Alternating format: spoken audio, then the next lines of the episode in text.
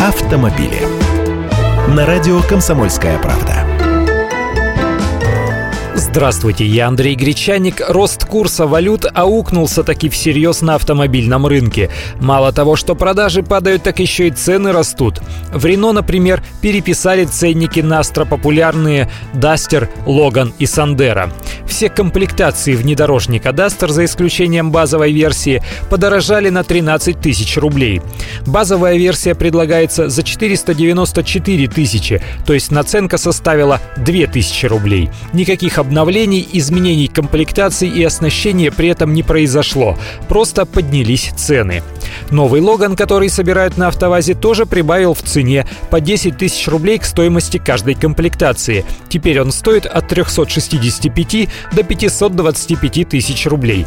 А новый Сандера во всех вариантах подорожал на 11 тысяч рублей. Цена на хэтчбэк начинается от 391 тысячи за модель с 75-сильным двигателем. А в это время компания Seat, которая входит в концерн Volkswagen, вновь сворачивает продажи своих автомобилей в России, как и в годы прошлого кризиса. С 1 января будущего года их автосалоны закроются, а сейчас желающие купить авто со скидкой могут воспользоваться моментом слива стоков. Надеемся, Volkswagen не откажется от гарантийных обязательств, поскольку в этот раз испанскую марку привозили в Россию под эгидой материнской компании.